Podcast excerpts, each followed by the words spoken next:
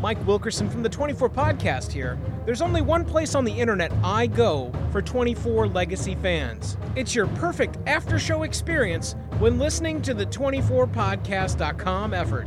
24legacyfans.com. That's 24legacyfans.com.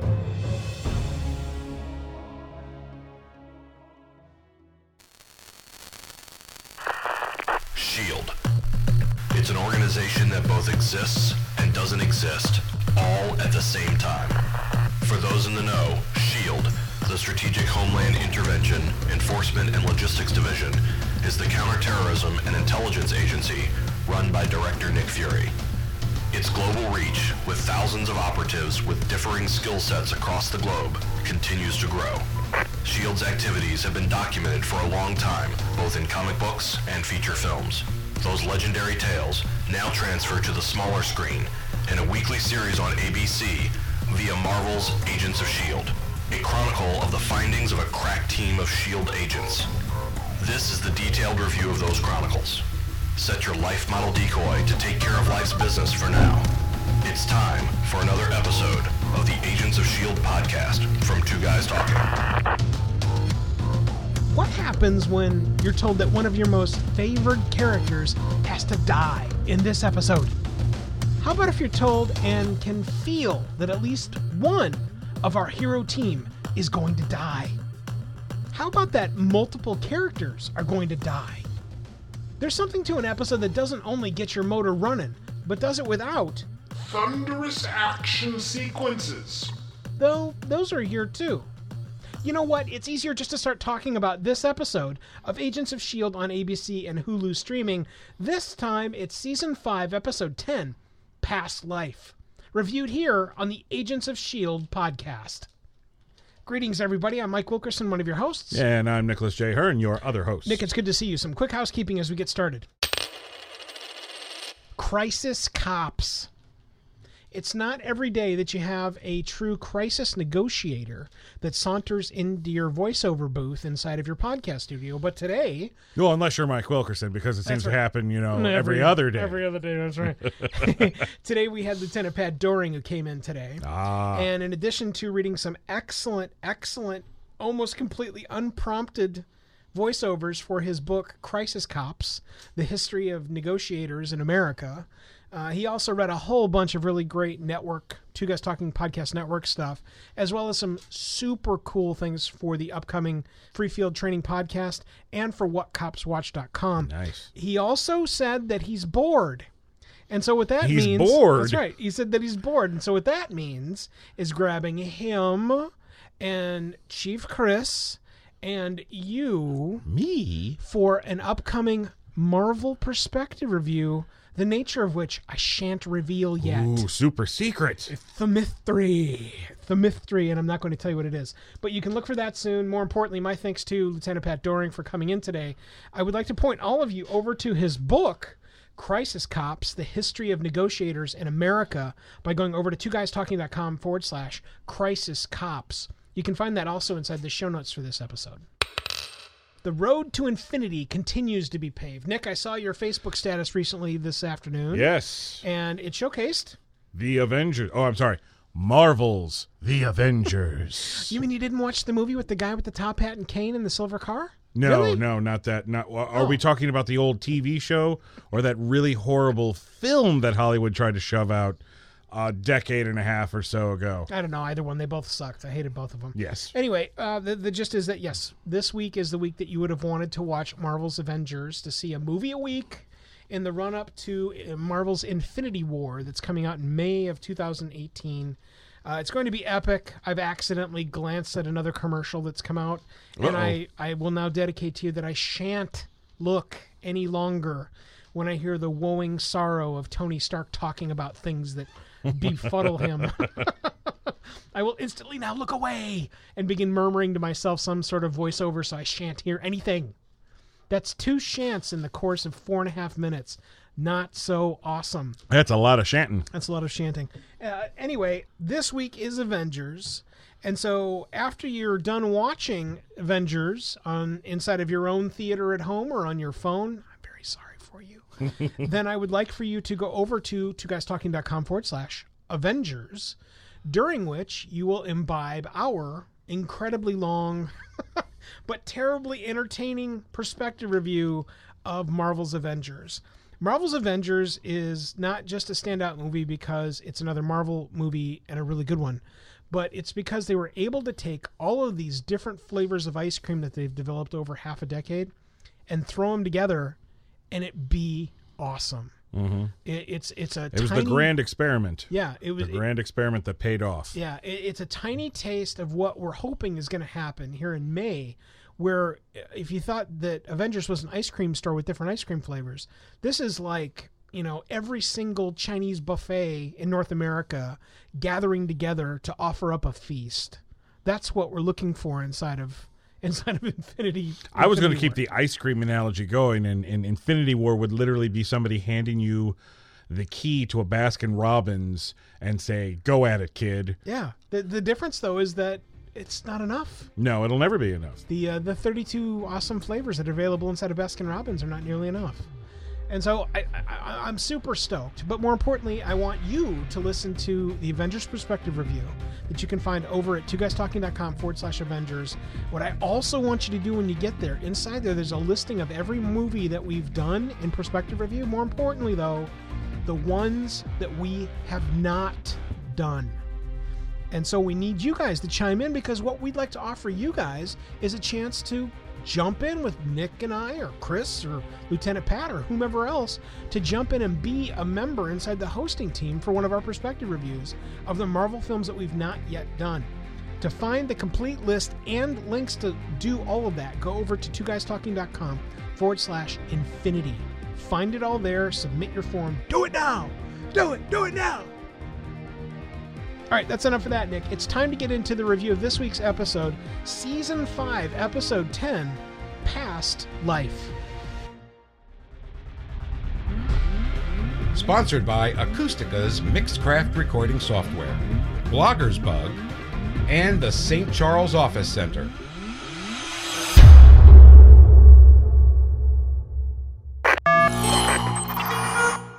Great initial effects. You and I have talked about this a lot inside of this this season of Agents of Shield. And if people are tired of hearing us talk about it, Too tough. bad. Get ready for some more Yes. giant scoops because it is epic. Mm-hmm. The front end of this is just it, it rivals anything that you'll see inside of feature films. It's instantly engaging. You have to go back and look at it more than once. And that is the hallmark of true great special effects is that you you know what you just saw, but let's go see it again. And the instant that ha- that happens, you know that it's got you. You're in the matrix. And I, I love that this show continues to grab me, especially with the special effects that, frankly, either didn't need to be there, or if they if they sucked, would you really pay attention because the story's there? Ah, probably not. But that they're there, it's, Well, it's even more possible. frosting. It's even more frosting on the cake. It's just yummy. Right, right. And and I think we've gotten to the point to where we come to expect good special effects from this show. True. So that when something does happen and there is something there is a flaw, there is a ooh wow, well that effect really didn't look all that great. Mm.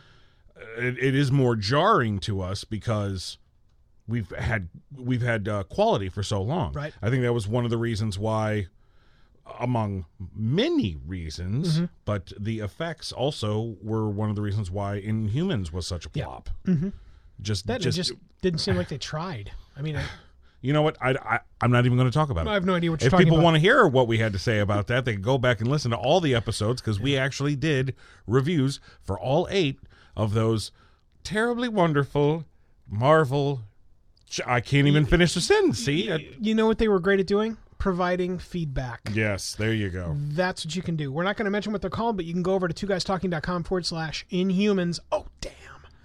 And listen to all of it back to back, ongoing forever until Infinity War comes out. Why was Tess saved by Chrysanthemum? And I ask this because somewhere inside the dialogue here was focused on that Chrysanthemum only saves Inhumans. Is Tess inhuman? No, no. Okay. So was he just being was he pushing the dick button because he wanted to by saving her slash making her relive? I think it had more to do with how jarring it would be for the others to see her alive again. Hmm. I, I also think it, it also goes into the arrogance of Yeah. Chrysanthemum. Yeah. Thinking that, oh, I've brought you back to life. You you now owe this new existence to me. You will do what I say. And if you go back and rewatch the previous episodes after she came back, she was very timid Sure. and very determined to get our heroes to do what Chrysanthemum said. Yeah. But when they started defying him, she found the courage to stand with her friends again and defy him as well. Mm-hmm. Yeah. Well, and what I liked about that, especially in a storytelling element, is that you never really knew that she was not going to turncoat. Well, well, yeah, it's definitely not- one of those things yeah. Mm-hmm. that you have to wonder. You do have to wonder. I, I was pleasantly surprised by the end of the episode that she didn't turn out to be Yeah. some sort of, you know, ooh, I've got the chip in the back of my head and I'm going to kill Yes. everybody at the Yeah. very last minute. Yeah. Yeah. Yeah, because you would expect that. She's kind of, you know, the Yeah. pixie, smaller, diminutive woman that mm, I can't believe she could possibly do Mm-hmm. any damage. Except now she's going to kill everybody. Right? So, uh, very interesting and another potential storytelling route that they did not go to, but that we can conjure up things like that. That's the sign of great storytelling. I love that. He just killed the doctor and he's talking to himself. This can't be good, Nick. I, uh, no, it can be awesome. I, no, I uh, I totally agree with that. And something that uh, it came up this morning. There's a friend of mine. He he used to own and run the site Screen Rant, and uh, Vic Holtreman and I continue to spark back and forth uh, about a variety of things, especially inside of Facebook. And one of the things that I love goading him on is when he'll come in and he'll trumpet something negative. And what I always do is I, I click on the animated GIF button and I go and I find that the animated GIF of Gladiator, uh, Joaquin Phoenix, who's got his thumb sideways and then he's got the definitive down thumb yeah. and uh, I, I love it. We're gonna we'll find it and I'll put it somewhere inside the Agents of Shield podcast Facebook page. I, I absolutely love using it, and every time I think of this character now, he falls in that same realm, which is just such a a love to hear what's going to be the next satiating piece of I can't believe how big an asshole that guy is coming from Chrysanthemum. I love it. I'm I'm addicted to know what is next, which makes this episode even that more tasty. It was, and this is early on in the episode. Super early. It's like five minutes into the episode, and we get this complete and total. It's- it's- okay, I'm done. Yeah, and it's not even- sanity. Sanity. I've. I don't even have a grip on it anymore. If there's a pinky finger holding on before the end of the episode, it's going to be Yeah. uh, all out the window. Yeah. But this was the beginning of it. Yeah, yeah. He said, you know, his reaction to creepy McSilverball's death. not so awesome. I and but that's the thing. It's throughout the ten episodes, we think of it as okay. You're my ra- right hand man. You're my girl Friday. You're the assassin. I'm the planner, and more and more. But especially right here, we understand that there was more of a relationship, and I'm not talking about sexual Right. or physical or anything Right, like that. right. It, there was an emotional and a spiritual kinship Tether. to the two. Yeah, Yeah. tether is a perfect uh, perfect word for it. That is ripped asunder here when the doctor says You can't do it- that. it- we it doesn't the, the process doesn't work on Kree. I can't fix her. yeah. Yeah. Yeah. Damn oh. it, Jim. I'm a Kree, not a bricklayer. and kabang, you're dead. Just uh, uh, out of the blue, and you know the, the the train is finally leaving the tracks, and then we get to watch it all in this gloriously blue-hued room. it was great. I loved it. Evil conversion and what may have been a better moment inside of Marvel's Avengers sweet irony that we were talking about Marvel's Avengers inside the housekeeping, uh, which again, by the way, you can go and listen to our perspective review over at twoguystalking.com forward slash Avengers. That we're talking about Avengers is very interesting because the one of the very few things I don't even know that registered as a negative, but one of the things that I linger on is Loki's taking over of people and that it wasn't something more impactful like it is here. I mean, it doesn't get more impactful than you get to ingest something that you don't even see, and then suddenly your eyes turn black and they start bleeding and ooze comes out of your mouth. I, what I loved about this moment was that it was horrifying without having that a literal black zombie spit up moment that I hate about just about every zombie movie. Um, that what is the one? What is the the um, we- Zombieland. Zombieland? That's it. That's the one that you. That's the- that's the one that can't you deal with it. you can't take No, I can't. I with can't. all the. Yeah, I I can't. This I could though. Every single time that I see whatever's going on inside of this episode and that happens, I'm in. More importantly, it's impactful. The whole thing of changing the color of eyes and kind of dashing out the skin tone inside of the Avengers. One, it was all CG. I don't know if everybody knew that or not. There were never any contact lenses, nothing. No makeup. It was all done digitally. So they never had anything like that.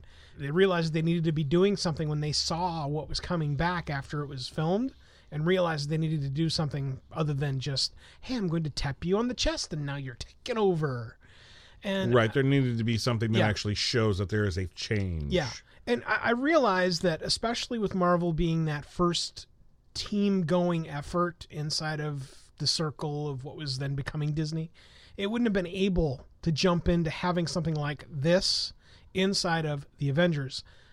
But man, how awesome would it have been? I- I mean- it would have had way more impact than just okay. Now it's time to punch Hawkeye, and suddenly he's fine. Right, but the thing is, is that this stuff is completely different. This stuff is you're going to die eventually. You take a, a taste of this, you turn into a rage monster mm-hmm. until your body can't support it anymore. No, I totally And if it. we I'm- had that in the Avengers, then oops. Well, thanks for thanks for playing Hawkeye, but you know you're dead now. Well, and I, I, I get that that's also why they did it because they didn't want to kill off Hawkeye and they didn't want to kill off the scientists. I get all that. I, I, I don't have any problem with that. But still, eh, they could have made something that is the, them being taken over that is akin to what you see here and not kill anybody. Yeah, true, true. I, and I, I, I would would have liked to have been able to find something along the middle line of that that would have been way more impactful, like it is inside this episode, than what we got inside the original Avengers. Yo Yo finds Yo Yo. This is I I can't remember if you said something along these lines that you thought it might be Yo Yo. I don't remember. I think you alluded to it. I thought it was going to be Mack. Mack, interesting. Okay. Well, and see, I thought it was going to be Robin because they needed to take somebody that had vision slash seer skills, and instead of it being seer skills, it's just that she's experienced the future. Yeah, she's been there. and, and I like that. That's a really nice twist on what I was thinking needed to happen for someone to quote be a seer. She she isn't so much a seer as she's actually been there. Yeah. And She's I a appreciate source that. of information that Yeah. Kasius likes to refer to as a seer. Yeah, Uh, you've hit it right on the head. Really, what it is is i- it's the tongue in cheek of Chrysanthemum saying something to the effect of, "Oh yeah, well my seer will help us figure out what's going on." Right. And I love that. I love that. That absolutely plays into Chrysanthemum's creepiness. I love Uh, that. it, it furthers the creepiness Yeah. because he's done a lot of really shitty things to people Yeah. in these 10 episodes and what you see has befallen future yo-yo throughout this episode Mm-hmm. is probably as terrifying to think about as some of the other things he's done. Uh, enslaving jemma to where she can only hear his voice. That th- there's creepy Yeah. uh, number one. Yeah. but then add everything else this guy has done.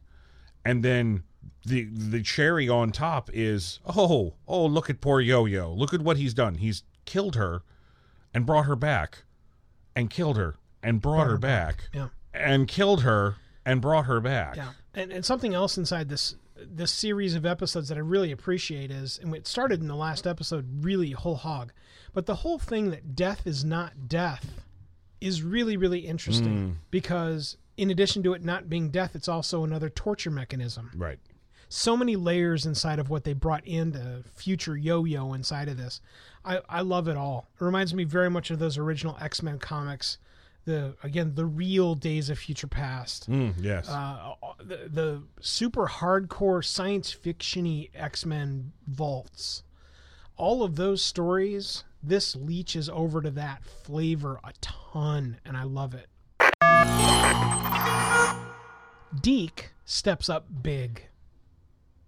There's two or three scenes inside of this, and I didn't want to mention all of them. It's way more efficient to just talk about all of them and him as a character inside of this first point. Hmm. I love that they give him some meat. More importantly, I love that they give him meat where there's some dead silence. Something I really liked inside this episode a lot was that it was not just filled with yammering, talking all of the time to make sure that the empty moments are filled so that you never hear any silence inside this episode because you can't ever have silence inside of an episode anymore because mm. it's important to always have sound when you're watching television because if you don't hear sound when you're watching television, then it doesn't matter and it's bad television. That's not true at all. Absolutely not. This episode is a masterpiece in regard to using sound, in regard to using special effects, into using storytelling, but most importantly, silence. Go back and watch this. I've watched this one twice. Mm-hmm. Go back and watch this episode again and realize how many times, and it's not like long 40 second beats of dead silence, but especially with Deke, anytime that he chimes in, it's extraordinary because when he does chime in, it's with purpose. And then the, the pauses are the pauses where you can see the gears working inside of Deke's head. Right. So you can try and figure out what he needs to say next to try and convey what he's thinking. It, it is really, really well done. And I, I totally appreciated it in every single instance that we saw it inside this episode. if this is in fact the last time this season we get to see the character round of applause Yeah. to Yeah. the writing of the character the performance of the character this was a way to go out on top Yeah. uh, my dossier last episode was all about Deke and Mm-hmm. his journey and what we've been able to see in these now 10 episodes for him and I kind of wish I would have saved Deke as a, a dossier for this episode because this was the culmination. Yeah. You know, last week he finally made his decision to be the hero, and in this episode, wow, wow, Yeah. just just absolute kudos all around to everything deekness. Simmons Yoda moment. This was excellent. This again is another piece. I refer to Yoda moment just so that I can get all of you into the frame of mind of the information being delivered. Not that I want us to all now see Jemma with green toned skin and speaking backwards. It, it's the moment where information is laid upon someone else that is vital. And it's not vital because if they don't have it, they're going to die. It's vital because it's building blocks for future information. I love that inside of storytelling. Doesn't matter what it is. Doesn't doesn't matter if it's a, a true life documentary. Doesn't matter if it's something like this where it's deep science fiction inside of time travel. Uh, it doesn't matter if it's a, a, a crime drama with a bunch of police procedural stuffs. I love it when something is imparted to somebody else because they're going to need it to continue on Right. it's it's intoxicating inside of this episode. More importantly, it's short. I think that's what I really enjoyed about all of the interactions of everybody inside this episode, are even the ones that are extended, like Chrysanthemum and a couple of other characters inside of this. The ones that are extended, none of them is extended to the point where anybody is soliloquying never a moment happens where you go, "Oh, look, yet another Shakespeare moment inside of a dumb television program." you don't have any of that inside of this. It's all delivery. It's got impact, and it means something. And this little bit with Jemma and her showering knowledge on another, I love this. This is not the first time, though. Too, we No. have seen her do this Yeah. on several different occasions during this season, and I am I am really interested in seeing where the character goes from here. Could we possibly get Jemma as a a trainer for young Inhumans when we get back to the present? And because there's still Inhumans out there, we're going back to the present, so the Inhuman thing is still going on. And there's going to be a lot of frightened Inhumans who don't know what they're doing. They're going to need some guidance. Mm-hmm. I think Jemma, not counting her already brilliant brain where where her particular brand of science is concerned, she's got a talent Yeah. for being able to help people reach a potential they don't even know that they have access to. Yeah, she she's an excellent puzzle piece to sort into a story that will help those people find not only the puzzle pieces but where they're supposed to fit. To go back something you mentioned a couple episodes ago, to help them even remotely understand the picture on the box hmm. to then start compiling the puzzle pieces. I really do feel that. I really do feel that. Submit and avoid pain. Wow. This was tremendous, mostly because in a matter of 25 seconds, you establish this wonderful, almost the same as resistance is futile. you establish this new wonderful thing where I'd love to walk into a room and just go submit and avoid pain. it, that that is the walk into the room moment that you want to have with everybody, right? So we've got that, but more importantly, wow, triple decapitation mostly moment inside of this episode that is so spectacularly done and gotten away with because ding ding ding, it's blue blood slash goo rather than red. I love this show. I love the impact that something like this gives. More importantly, I love how it spills onto the bottom line nature of what is inside of Fitz. I love it. I absolutely love it. It's it's the dark crevice that nobody really wants to talk about, including Fitz. But it just so happens to or Simmons, because look at the Yeah. look at the if you notice the look on her face. absolutely horrified Ooh. absolutely horrified and uh, again it, it happens a couple of times it's almost where like um, later on inside the episode i think there's two times where you see fitz referring to a couple of people i know once once is flint but it's where you're referring to that moment i think the other one might be mack or yo-yo uh, but it's you can see fitz referring to it and he's referring to that moment kind of like bruce banner refers to the hulk it's just a masterpiece of thought there. Who, whoever thought that up, whether it was the guy that plays Fitz or not, I don't know. But that is that's some deep writing, and that is why I love this show.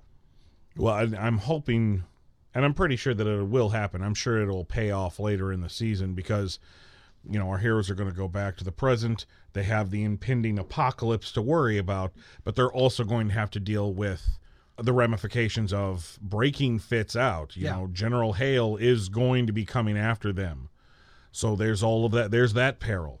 What is Fitz willing to do to keep not only his friends but his newly christened fiancee safe? Yeah, interesting. I hadn't I hadn't thought of any of that, frankly. Uh, that's very interesting. Well, he has no problem decapitating a trio of cre- grunts, so I, I, I, I think he's uh, capable of doing a lot more. There's also there's a piece that we also neglected to talk about is the nonchalant setup of this. Yeah, I had no idea what he was doing. Right. All- All you do is you see him walking across an area with what looks like a, a ball of yarn, and and that that's. I'm not kidding. I thought maybe he was just you know laying a, a cable for some comm stuff or something. I had no idea what he was doing. Uh, that it was that nonchalant, but that that that big a payoff. For for anybody that thinks this show is stupid, you go and watch that 45 seconds uh, before and after this moment, and you then tell me that this show is stupid. You're an idiot. Yo Yo's English is now awesome, as is her accentless speaking abilities. Hmm, interesting. I guess you just learn by air osmosis inside of the land of awesome future Kreeness. I, I'm, I'm not going to bash on this. It's it's going to be my one negative of the episode, apparently. But I was, and it was good. I mean, that that's the cool part is I didn't really care what I was hearing. But what is completely gone now? I mean, like completely, is any accent at all when she is talking to she. Go back and go back and go back and Are we talking about times. both of them? both or of them? Both really? of them have no Huh. splash of no splash of Hispanic anything anymore. Really? No, nothing. Well, see, I guess there's another reason to go back and re re watch the episode because I didn't. I was more compelled with what was happening. Yeah, I, I wasn't looking for broken sentences back and forth to each other. In fact, you mentioned something that might have been really interesting. If the sad slash soon to be limbless, the yo-yo i- has been there for let's say 25 30 40 years maybe her english has gotten better because she's too busy talking to chrysanthemum after he kills her and brings her back and kills her and brings her back. And so she's just got better english speaking skills. That would have been an even deeper part of it. That would have been very interesting where now slash in the future yo-yo still has some sort of accent but one that's been there for 35 years has no discernible accent at all anymore. Mm. That would have been very interesting super deep but that that would have been very very interesting play. Could yo-yo talk and listen fast too All right, so follow me here. This is a deep dive that I think maybe a writer slash actor will only appreciate. Okay. that- As a comic book guy. So inside the comic book storytelling ability that I'm envisioning here, imagine if there's a scenario where information has to be conveyed, but there's other people in the room. And so the only people that would be able to deliver and then take in the information would be people that can go fast.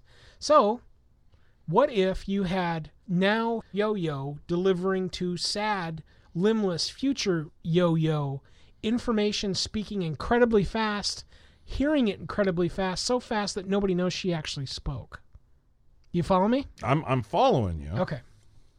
Now, obviously, there's nothing inside the story that gets us there, but what brought this up was okay, so I think, I'm not kidding, seven or eight times, future sad, limbless yo yo says essentially, Oh, I've. I've been in this moment several times, and man, does it suck, and you all die. I mean, she says that at least six or seven times inside of this episode, inside of a inside of storytelling. And so what I thought was like, wouldn't it be interesting if somehow they can convey my concept where everything that needs to be said needs to be delivered to now yo yo now. And so get to it. So can she talk and listen fast? That's a very interesting way to showcase powers that nobody else would be perceivable able to take in that I, I don't know how to even showcase that. It would be where somebody is recording the room or something, and then someone would have to go, Master, we've detected some sort of subsonic recording during the surveillance of the room, and they go back and they go, Wait a minute, what does that sound? And it's just like, you know, it's, Right. it's not even discernible. And then as they slow it down, like in that scene from Hunt for Red October, where Jonesy leans into the microphone and he goes, "Listen to it at ten times speed." And instead of it being the whales humping sound, it turns into the ka, ka, ka, mechanical sound. One when you when you slow it down inside of whatever computer system they'd be looking looking at and looking at, it's suddenly her telling her all of the secrets that have to be told, but nobody knew that it actually happened. I don't know how to convey that, and it's something that could always be used inside a future realm. But I, I, Well, I mean, something that I thought about. I, I get what you're saying. The thing is, though, is that that would have to be something that future limbless yo-yo would have to be able to do because we know that present day yo-yo doesn't have that ability. to talk fast? Yeah, How? we why? because we haven't seen it. No, no, I get that, but like, I, I, I see where you're going. I see that we haven't seen it on the character. The bottom line, though, is that when Yo-Yo is in Yo-Yo speed, she's going to hear and perceive everything inside of another Yo-Yo speed. Why wouldn't she? Well, they'd have to be together. It would have to be the two of them moving at the same time because then everything would slow down. They could have a conversation and then snap back. Nobody else would see what was going on, but they would have to go together. For your scenario to work, like I said, this is this would be a new ability. And even though we have talked about how Growing Elena's powers. Mm-hmm. powers, have Morphed. morphed, and yet nobody talks about it. Right. This would have to this would have to be one of those uh, powers that you have to talk about. You can't you can't just not explain this. Right. For your scenario to work, it would actually have to be future limbless yo-yo grabbing present day yo-yo and then the two of them snapping shoot and then you get to have your scene her telling her what she needs to say and then they snap back back. But here's the thing. That changes the dynamic of the story of the episode mm-hmm. because what happens here is it's again it's more of that loop bullshit. Future limbless yo-yo doesn't tell us anything we didn't know was already going to happen except for the Coulson stuff that's it and she even says it when this when the conversation begins she says i've I, I've I've been waiting for this moment to happen for years now. I've been practicing what I was going to say, and I, I, I always wanted to do it differently. Eh, But here I am, and I'm saying the exact same words that I said before. So no matter what she's going to do, she's not going to say anything that she didn't already say before because of this loop crap. No, and the resignation to, to time and can't figure it out. Right. Th- th- there's a- there's only Let a number of Coulson die. The thing Right, Mm-hmm. is, though, is that if, if if we could do your way, if through resurrection and death and resurrection again, future limbless Lo- yo-yo developed a new ability or an expansion of an already ability and relayed some sort some sort of information that we would not see at the time but then later on would be revealed to us it could work. The problem is though is that we're tap dancing on that soundless whisper cliche because we're not going to see what happens until later on when regular yo-yo our yo-yo says this is what future me told me that we have to do. Uh, again it's it's It's, uh, it's something interesting to play with Yeah. interesting to ponder. Yeah. The, the other thing is, and I didn't just think of it until now, but the whole like neither of them use their speed powers at all inside this episode to benefit anybody, and I, I didn't ponder it until just now when you were talking about it, but it's now very clear to me that the future sad limbless yo-yo is not going to bother, i.e., she's not going to try and quick speed out of Chrysanthemum's hands because she's resigned to die. She's given up life. But Yo Yo hasn't. Mhm. And so that might be my only one other knock of a gargantuan listing of awesome power pluses inside this episode. And I get why they didn't do it because you can't just have the quick speed flashness slash yo yo power be the fix for everything. I get that would get very very old very very quickly inside of episodes if they Well, chose yeah. to do that. Th- th- Get back to the point of this particular point. I would love to see that, but more importantly, I want to hear your thoughts about the ability to speak fast and listen fast. Tell me what you guys think of that over at our website, agentsofshield.tv. Click on the contact button, fill out the quick web form, and tell us what you think. The yo yo to yo yo and Daisy to Coulson teeter totter. You want to talk about incredibly effective storytelling? I want everybody to go back and watch the scene where now Yo Yo is talking to future sad limbless Yo Yo in one 50 50 conversation. And then at the same time, you have Daisy and Coulson having a 50 50 conversation. And then the back and forth between those two conversations it happens back and forth. They utilize that silence that I was talking about a number of times inside of both of the trades.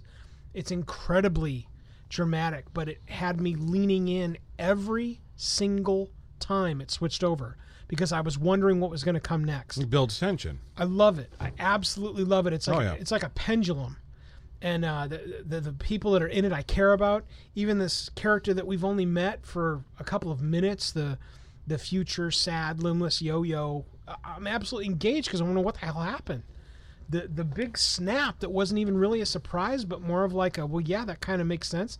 She stands up, the chain the chains clink, and she's got no arms yeah and you're like, well, there's a reason to not like your life, right you know, especially if it's now been how many decades that this is kind of your life. So, a, a- a very interesting perspective that they gave us inside of that, leaning in and conversing and going back and forth. I really enjoyed that a lot because, again, it's terribly effective storytelling by just having conversation. There was no thunderous notation of something giant action thing happening. There wasn't this, you know, wasn't any giant music crescendo, nothing. It was just four people talking. Incredibly effective. oh yeah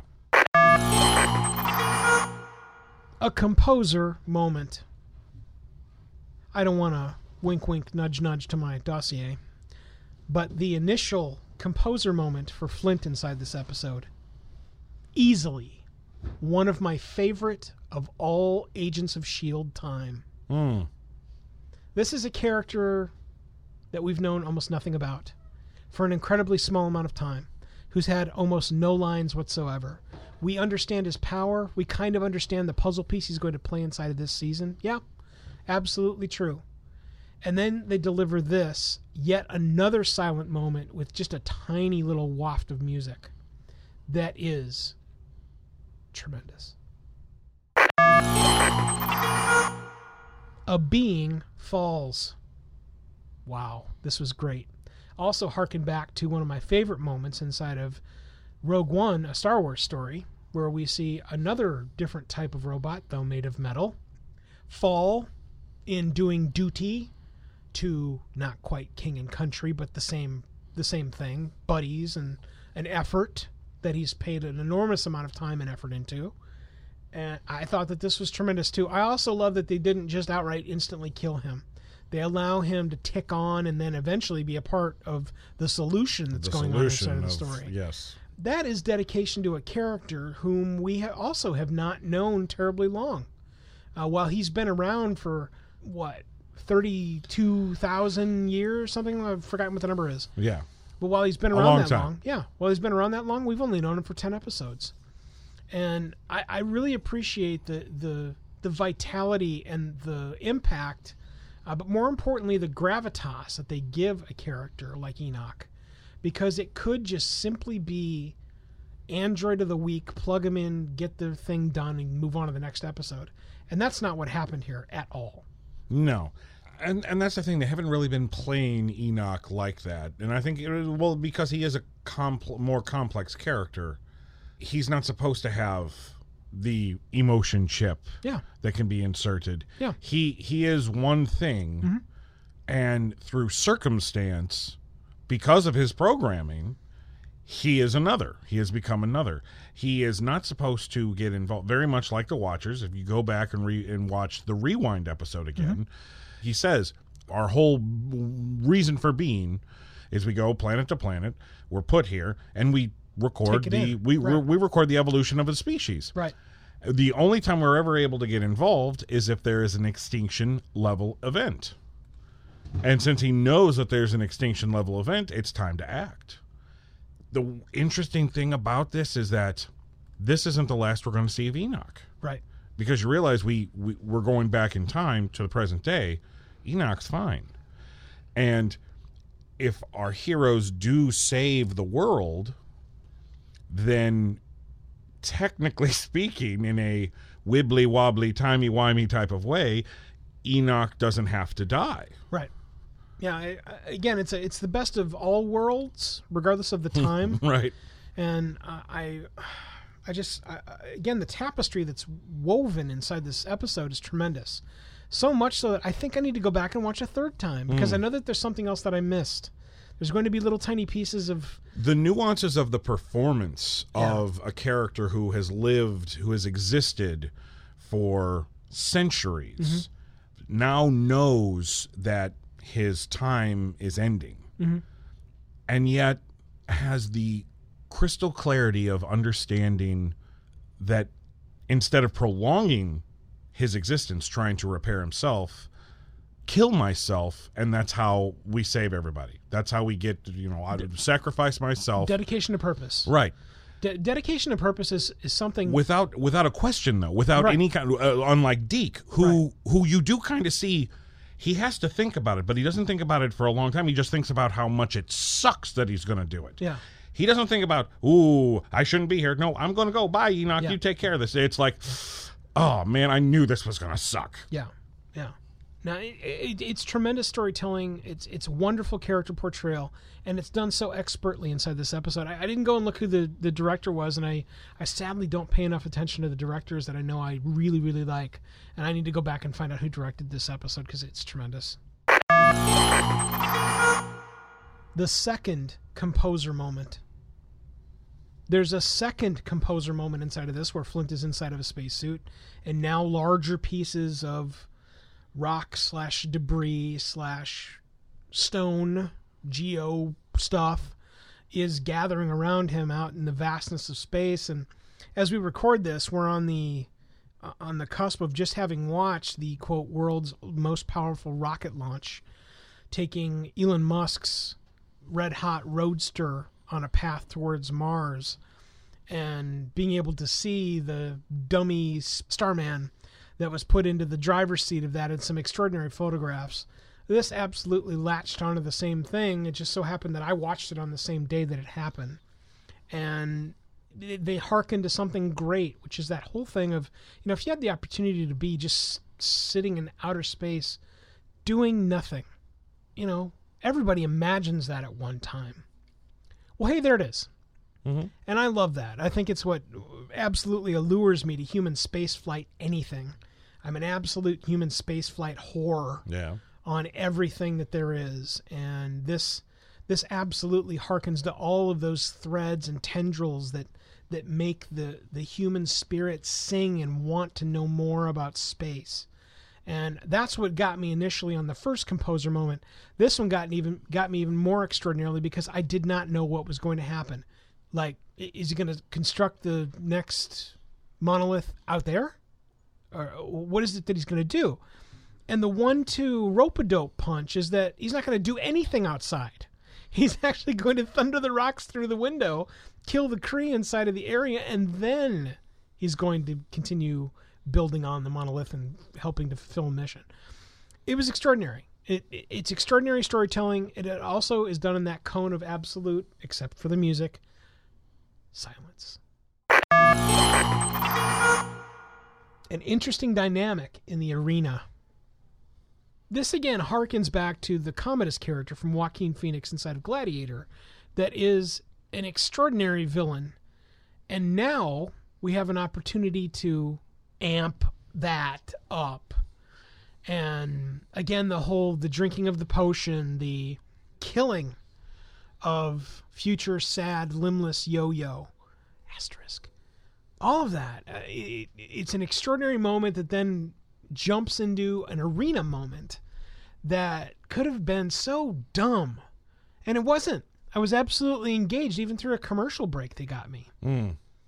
And I, I you know, I, I, I have to struggle to find something like this television show somewhere else that doesn't instantly evolve into dumb. And this didn't do any of that at all. If it weren't for the events of what happened at the beginning of this episode, then the drinking of the potion and getting his hands more dirty where chrysanthemum was concerned would be in my mind considered dumb because it's completely out of character. The only difference is is that even though we've seen him slightly unhinged in the last handful of episodes the murdering of his brother not just shoving a uh, a, a bayonet through his back but then while lying on the floor bleeding out shoving the bayonet through his front. Had we not seen the breakdown of chrysanthemum's mental faculties when he completely gave up on ever being able to have creepy McSilverballs back, this would have been stupid for me. But we've seen the progression. He's lost it now. He he he's not. It's no longer the grand plan, and I'm going to make my father happy by coming back home with Quake, the destroyer of worlds, you know, kneeling at my feet. Now it's these wretched humans have taken everything from me, including the one thing I gave a damn about, mm-hmm. and evidently cared more about than what we really realized until, of course, we start watching him talk to her mm-hmm. While she's dead. Now this makes complete and utter sense because he he is mad. He has completely lost it. Oh, yeah. This is the final move. This is this is uh, this is do or die. He knows he's going to die one way or another. There's nothing. For, he has nothing to lose Right. now. Right. So might as well go out in a blaze of glory, like his father would want him to, Right. rather than run away and slink Yeah. back into the shadows. Because that- he's no longer that character. Right. Well, not only that, and maybe I'm wrong here, but I think it's a it's an even more interesting picture than what you're painting, because of what is going to happen or what Chrysanthemum thinks is going to happen because of the events that are unfolding in front of him, and because he's taken the potion, and because the people that he's killed have he has now killed and knows the path of the next steps. He knows that when this all spins back around, which it will, because it has to, his father is going to be satisfied because there is going to be nobody that stands in opposition when his father comes to earth so that everything will be better and there won't be any moments where he's going to be the son that gets shoved into the corner because you're an idiot Right. that's not going to happen anymore so he does not care what happens to him inside this time i i, I enjoyed that immensely Again, it's the it's it's. It- I have nothing to lose now. That's Yeah, that is the that is his that's his move. I have nothing left to lose because even if I lose here in his mind, you all lose. You're not going back home. Therefore, nobody destroys the earth. Therefore, my father gets to take take it over, Yeah. And I'm not treated the way that I'm I've been treated Yes. here. Yeah, A- absolutely. And uh, again, it's this incredibly apt ability to deliver this thick storytelling incredibly quickly without losing people or devolving into something stupid that I really appreciate about this show. It it, it elevates the ability of someone that's watching it to a completely different stratosphere, and I, I I'm so appreciative of it. Mack is able to take on and take what an alien and tweaking chrysanthemum dishes out. I don't think we've actually addressed this more than maybe once in the last 10 episodes. But I'm under the impression that, like, you or I go and meet a, a Kree, we're not having a good day if we need to duke it out. Like, you know, we, we punch them as hard as we possibly can, and it's like punching concrete. They punch us, and it's like punching pizza dough and I, I, if that's the case, Mack's not having the afternoon slash experience that we just saw. So yeah, I, I have to put that in the back of my brain because what I'm taking in is awesome. But even to think that even this more string bean chrysanthemum can't possibly very quickly, especially hopped off and on black junk, be able to take down and dispatch Mack faster. I had to get over that hump. See, I didn't. I didn't have to because the the evidence points to the different races of Kree, the different class of Kree. Chrysanthemum is a ruling class, smaller, more compact, like a human. Probably does have strength and durability uh, higher than a regular human would. Which I think is indicated by his taking the punches. That's fine. I'm, I'm But I'm let's let, let's I'm there. also look at Creepy McSilverballs. Mm-hmm. We have actually seen her go toe to toe with both Melinda May, mm-hmm. injured, mm-hmm. and Daisy, who was trained by Melinda May to fight. I believe, and I I even said this during the review of the episode in which injured May took on Creepy McSilverballs. Had May not been injured, I think May probably would have been able to take her. But that's just because of training and experience. Mm-hmm.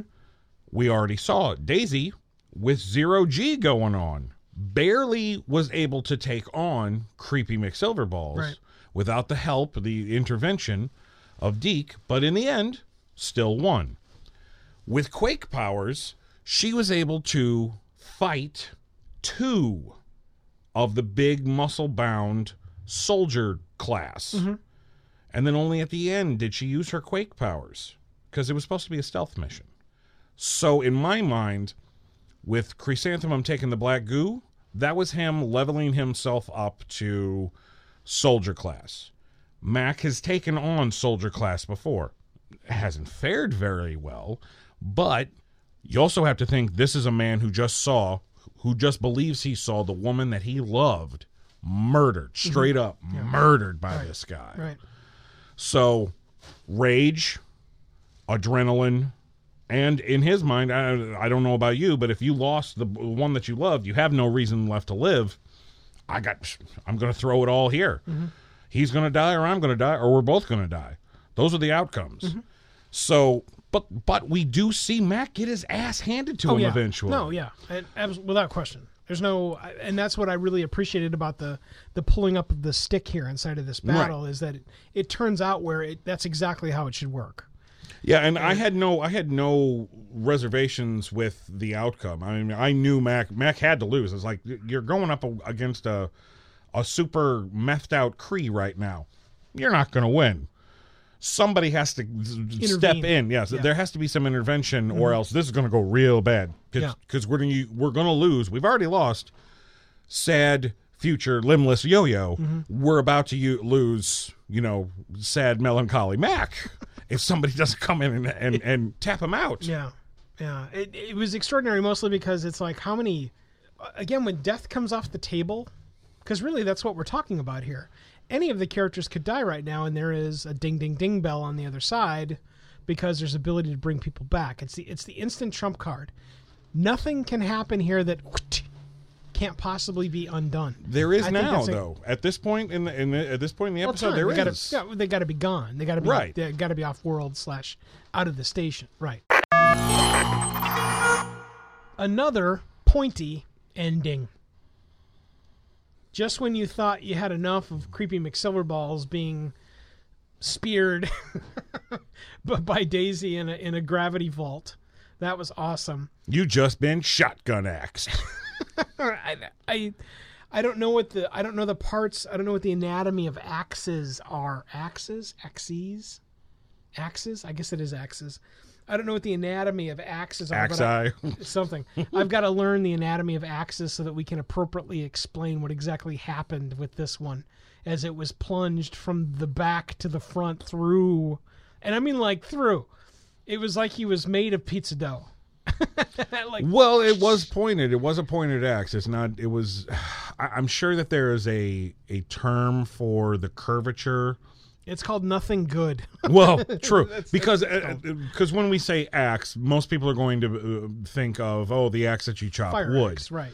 but this is actually more along the lines of a battle axe. Yeah. It's shaped differently. It can do more. Yeah, somewhere somewhere in the the the stratosphere of knowing medieval weapons is the name of whatever the hell we're going to want to call and refer to this thing. I don't know what it is. Somewhere outside the listenership, somebody's going to know. So go, go over to hmm. our webpage and tell us the appropriate name of something that is akin to what Mack is using on the end of the shotgun axe, and we'll be sure to call that call it that. More importantly, we'd love to have you call in. We'll talk to you more about it when the shotgun axe appears inside of a future episode. That'd be awesome. Go over to our Facebook presence. That's facebook.com forward slash shield podcast. Chime in on any of the threads there or start one of your own and let's talk about the shotgun axe. Yo Yo. Again, no doubt if she's real. This is very interesting because at the end of this little section, after Mack has seen, quote, Yo Yo murdered, he then takes in this other Yo Yo that is not murdered and just go, oh, Yo Yo. And inside of a traditional, reasonably dumb television show, what would instantly happen is there's your slip in stream for someone that's nefarious slash a fake slash whatever. And at least to my knowledge, and I don't smell anything like that, that is not happening here. But that there was never a doubt in Mack's mind. It's just, oh, I'm so glad you're not dead. Let's leave. Okay. Eh. Well, there was no reason for him to believe that there was a duplicate. We haven't been introduced to any shapeshifters all season Right, long, right. and last season was all about being replaced by robotic doubles. So Right. but 10 weeks ago, t- 10 weeks ago, you'd have never thought you'd see a double of look, it's the speedster inside the team. Wait a minute. There's a double of the speedster inside the team. What the hell just happened? Well, Yeah. yes, but he also saw her with with no le- no arms Right. and extremely play- pale. Right. You know, in in a different, completely different outfit. Right. And then all of a sudden, here she is. She's got arms. She's wearing the outfit that she was wearing the last time he saw her. Yeah. and he just got his ass handed to him too. So the simple fact that my love is back, and oh well, you because that did look a little funny. I mean, she couldn't clap, and she was really pale, like she hadn't gotten any sun at all. And I don't know when she had the time. Although she is yo-yo, she could have like really quickly changed. But still, why would she change? Her outfit outfit was fine, and she's dead. And oh my god, I'm gonna kill this guy. I've killed this guy. Oh look, there's yo-yo. And she looks exactly the way I remember her. Hmm, my head hurts. Oh, we need to run. It's time to go. now, I have just reenacted everything that went Amazing. through Max Mack's Amazing. head. All we need is to have you more chocolatey and bald. All, well, but besides that, I've just taken everything that was going through Mack's brain. I've condensed it for you, put a little humorous spin on it.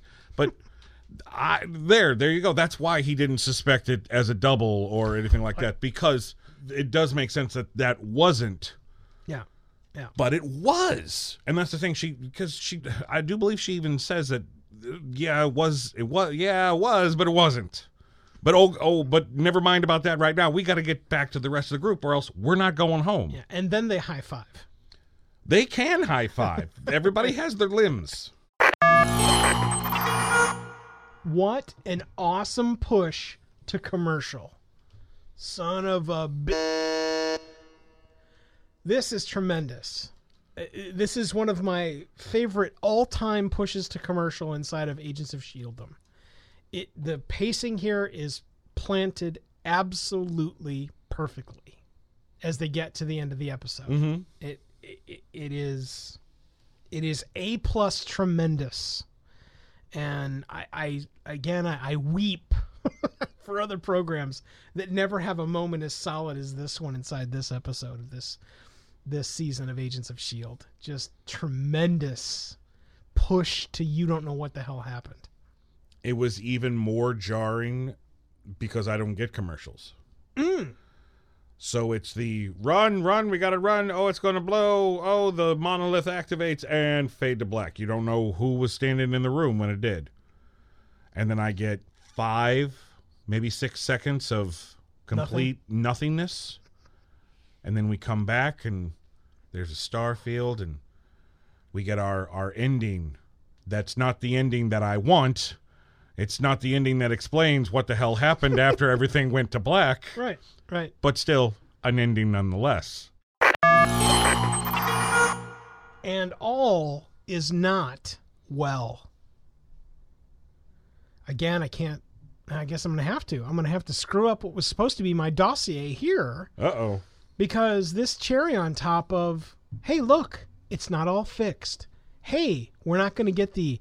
Now it's time to look over to shortstop. Now it's time to look over to first base. Now it's time to look at home plate. And everybody smiles and does the Mentos moment. We don't have any of that inside this episode because it's not done. Mm-hmm. I love that. The only way to make it better, put that perspective in the perspective of the people that are still back in the terribleness that was the the the future crumbs of Earth future. It's brilliant. It is a brilliant episode. I also love the flavor that Flint and Tess give you as you as you exit the episode. There's nothing here for you. And scene. I love that. Absolutely love that. Really, I didn't. I didn't take it that way. Okay, There's explain. nothing here for you. I, I actually saw that ending as an uh, uh, an upbeat, well, happy ending. It's definitely upbeat, happy ending, but like, look, no answers. true. No enjoy your answers, but no answers. But now we have nobody telling us how we have to live. Right, right, right. And here's your map. Here's your here's your little map. Here, here's the globe. this. Start uh, putting the world back together. It it gives you optimism, but it's distracting you from the from the thing that's the most important. Hey, if things are still broken, that means our heroes failed. But but but but what what what? But they can't fail. If if they, they no what? See, they're, they're That- in, that- that, that's- that's, what, what you're mean. that's what you're supposed to be feeling right now. right. There's nothing for you here. That, No. that- that's exactly Nothing as a I viewer for you for for for that part. Okay, okay. Well, okay. I understand. I understand that. I thought you were talking about the, the the tone of how the episode ended. Well, no, that again, traditionally inside of general jackass science fiction television, you'd have gotten what I started with when we started this point, i.e., look, everything's fixed. Everybody stops for a moment. Everybody stands up. Some music starts bellowing it's out it's Sarah below. Connor sitting in the Yeah. park as an old lady talking about how she wants to Yeah. go and play with her grandkids. Right, now. right, right. And that is not what you get here. Everything is not fixed. Mm-hmm. Everything is not hunky dory. Everything that they'd planned that you've just been watching the last 42 minutes of the 43 to 45 minute episode. But you got nothing of that. No, nothing pays off at the end of this episode. And it's that much more delicious for not doing it. We're running right on time inside this episode of the Moving of right along. Yeah, running perfect on time inside this Agents of S.H.I.E.L.D. Review episode. During the Agents of S.H.I.E.L.D. Podcast, we will be right back.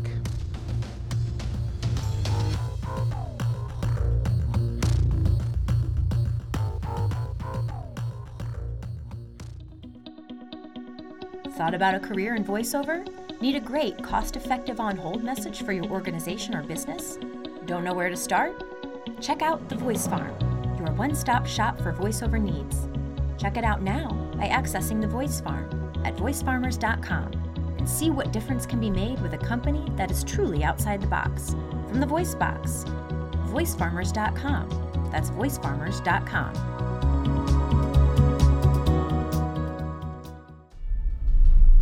The number one question for those who have a podcast is simple Why are you still editing your podcast?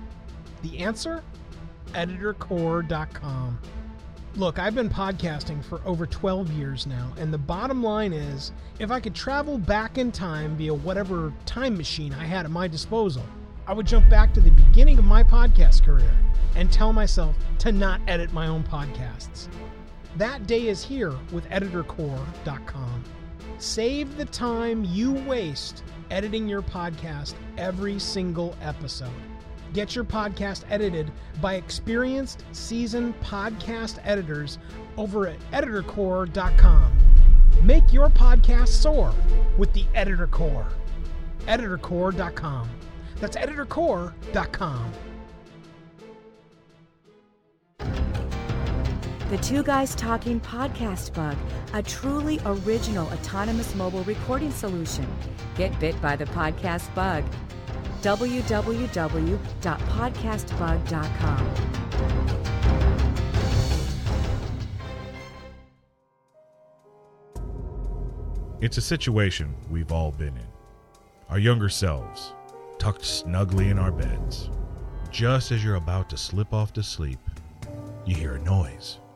What is it?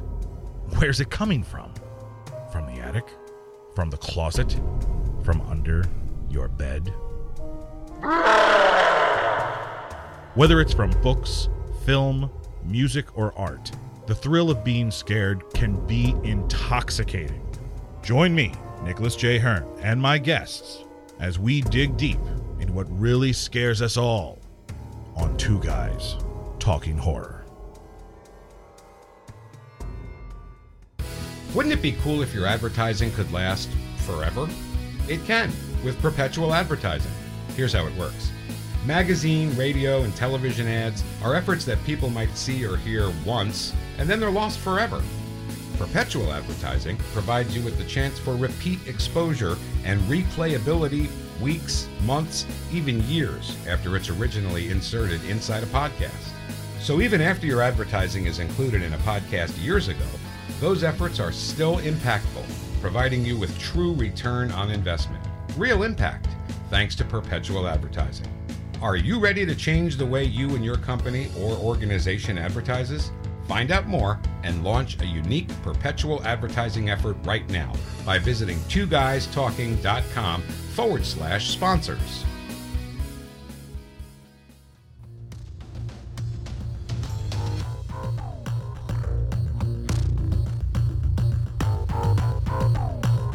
Welcome back to the Agents of S.H.I.E.L.D. podcast, a complete, detailed, and always educational review of each and every episode of Marvel's Agents of S.H.I.E.L.D. on ABC and Hulu streaming. This time, we're focusing on Season 5, Episode 10 Past Life. Every time we come back from the Agents of S.H.I.E.L.D. podcast, it's time to open up our S.H.I.E.L.D. dossiers. Our Shield dossiers is where Nick and I find something interesting inside the episode, say an actor portrayal, a piece of storytelling that's gifted to us, or something else that trips our collective evening. Fantastique. Nick, what do you got? There's a funny story revolving around my first viewing of of this episode. Oh, please share. As we as we know, it airs Friday night, but we don't get an opportunity since we don't watch it live. I have we no idea watch what it, you're talking about. Uh, yes, you do. You talk about it all the time. It's the whole It's reason true. Mm, why we talk about it being Hulu streaming. Too true. Right. We watch it on Hulu the next day for Yes. Mm-hmm. Saturday. Okay, so here I am. I'm at work. I work overnights. Yep.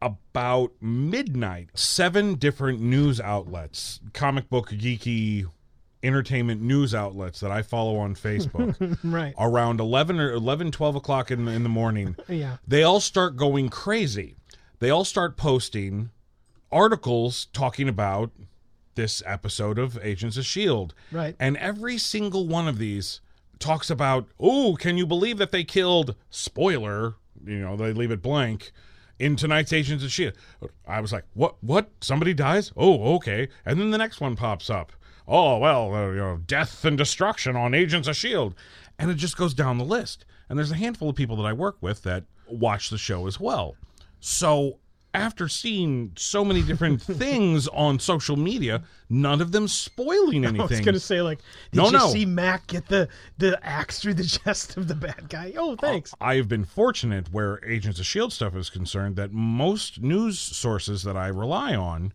don't spoil things for me. The point of all this is that I became frenzied, waiting for work to get over with. Because instead of, oh, I'm going to go home and I'm going to go to bed because, you know, I'm not getting home at six o'clock in the morning, it's, I got to rush home because I've got to watch Agents of S.H.I.E.L.D. Shit went down and I got to see. Mm-hmm. And then I watch. And even though, yes, characters did die, it wasn't as impactful as these articles were making it sound. To which then, of course, I'm like, oh, okay, so it was more clickbait. It's it's come click click on my link and read my review, read my my, my article. The thing that got me, and the thing that you bring up in the opening of this show, yet we never talked about during this review, mm-hmm. is the one thing that I left this episode, both viewings, with my jaw on the floor about. Phil Coulson is dying, mm-hmm. and the team trying to save him is the whole reason why the world is destroyed. If we are led to believe future limbless, sad Yo-Yo. Mm-hmm. She those were the words out of her mouth. So yeah, my shield dossier is filled with the impending death of one Philip J. Coulson. What the hell, man? I, I, I, I know that sometimes you know you're, you're five seasons in, and I get that you got to do things to shake the show up every now and then, but don't you dare take away Again, again. Well, the- first time you took him away, we, we got we got this show. yeah, we've talked about this before though, because I can remember you saying the exact words. Don't you dare take away my Phil Coulson. Don't it- take away my. I'm and I'm saying it again. Don't you dare take away my Phil Coulson. He is the heart of this show. He is. No, not only that, he's. I, I will give you this. Not only is he the heart of the show. By the way, he was hardly in the show, and I'm, that, that's not anything pointed. He was hard, He was hardly in this and many of the other episodes. Right. But he is a giant cog inside of the lore of the cinematic universe. I mean, it doesn't get any mm-hmm. more more deep than the guy that they bother to kill with a, a, a giant scimitar slash thing through the chest inside of the first team action film from Marvel Cinematic Universe comics. It- it- it- I don't know that it gets any bigger than that. Mm-hmm. By the way, who did they kill in Avengers? Oh, you mean Philip J. Coulson? Yep. Yes, that's exactly who I was talking about. That's a fantastic dossier moment inside this episode. You son of a bitch, you stole mine.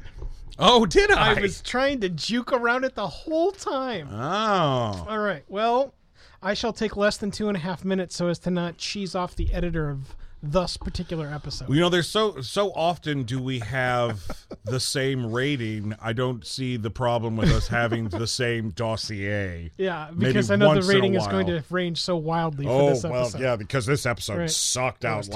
terrible. It was terrible. my my shield dossier and taking only an extra 45 seconds. I want you to just note that for next discussion. Okay.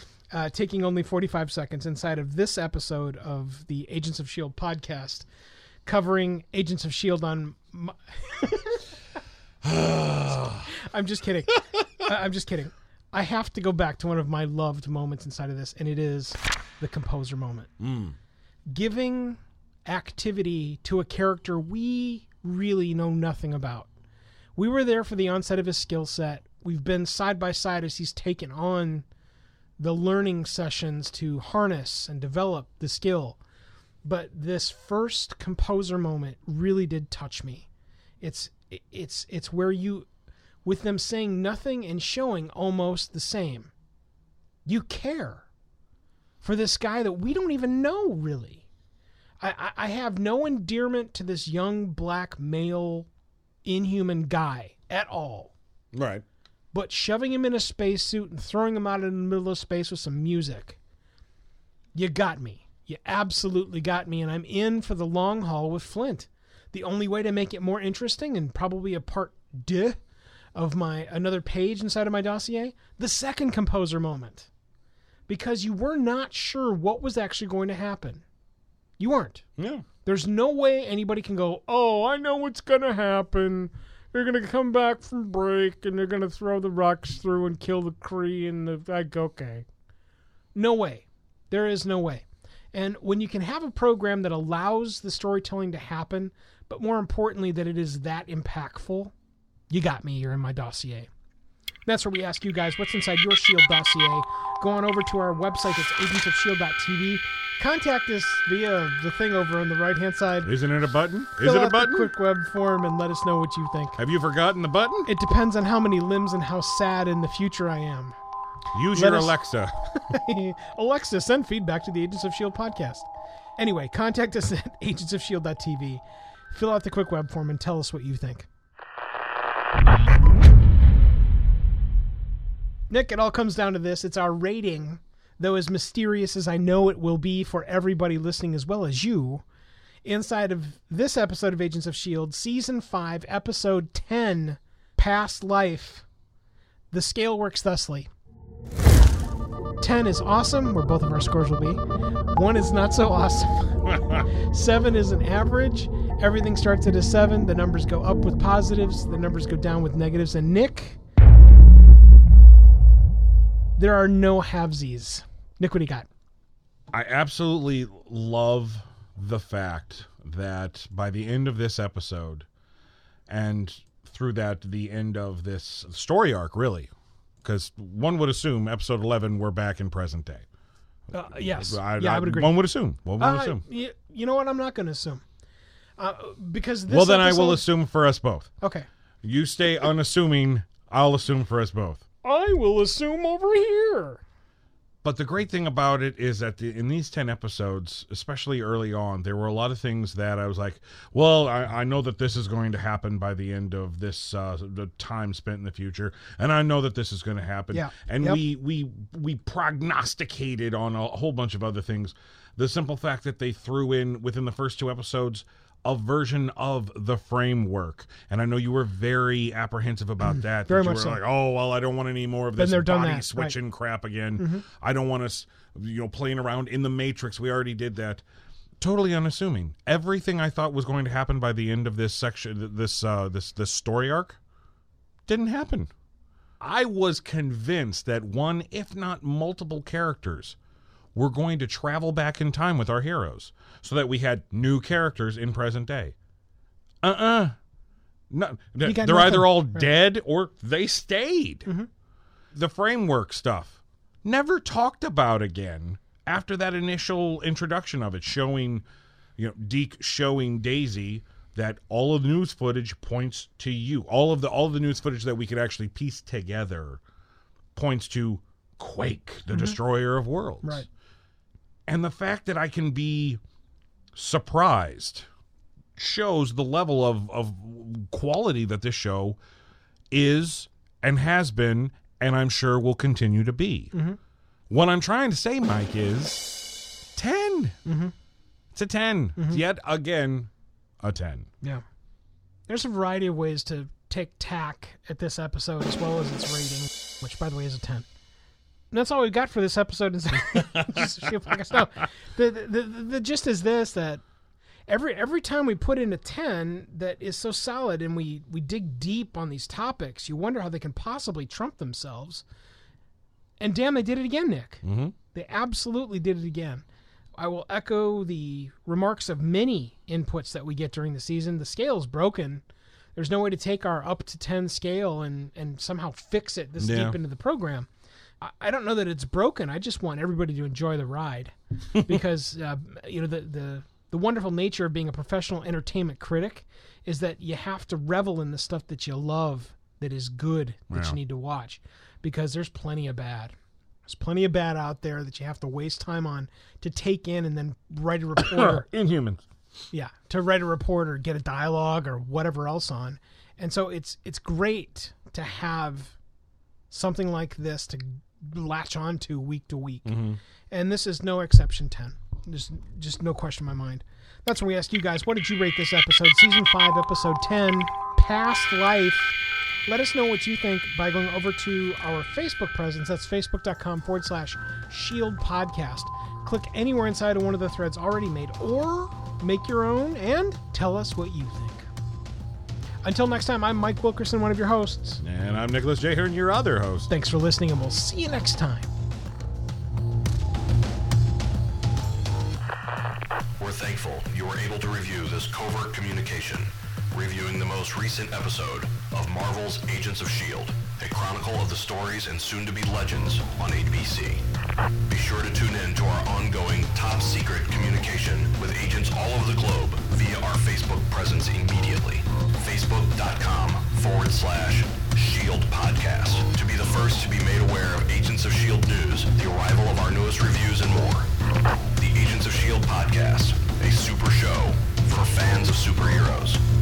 Uncover the mysteries, critical information, and reviews now by accessing agentsofshield.tv. That's agentsofshield.tv. End. This top secret two guys talking communication.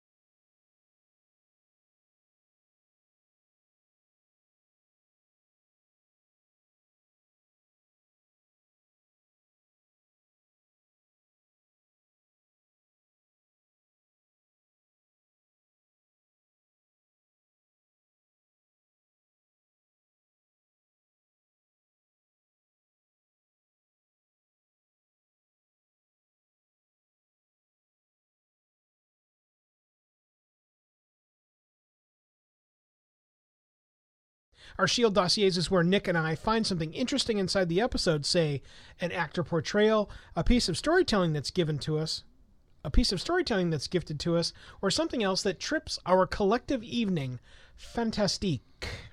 Nick, what do you got? Of your many, many things that you never think of until right now and instantly spout out so that you don't have to listen to silence waiting for Mike Wilkerson to convey his. I'd Except go, you but Mike. Wilkerson can't shut the hell up.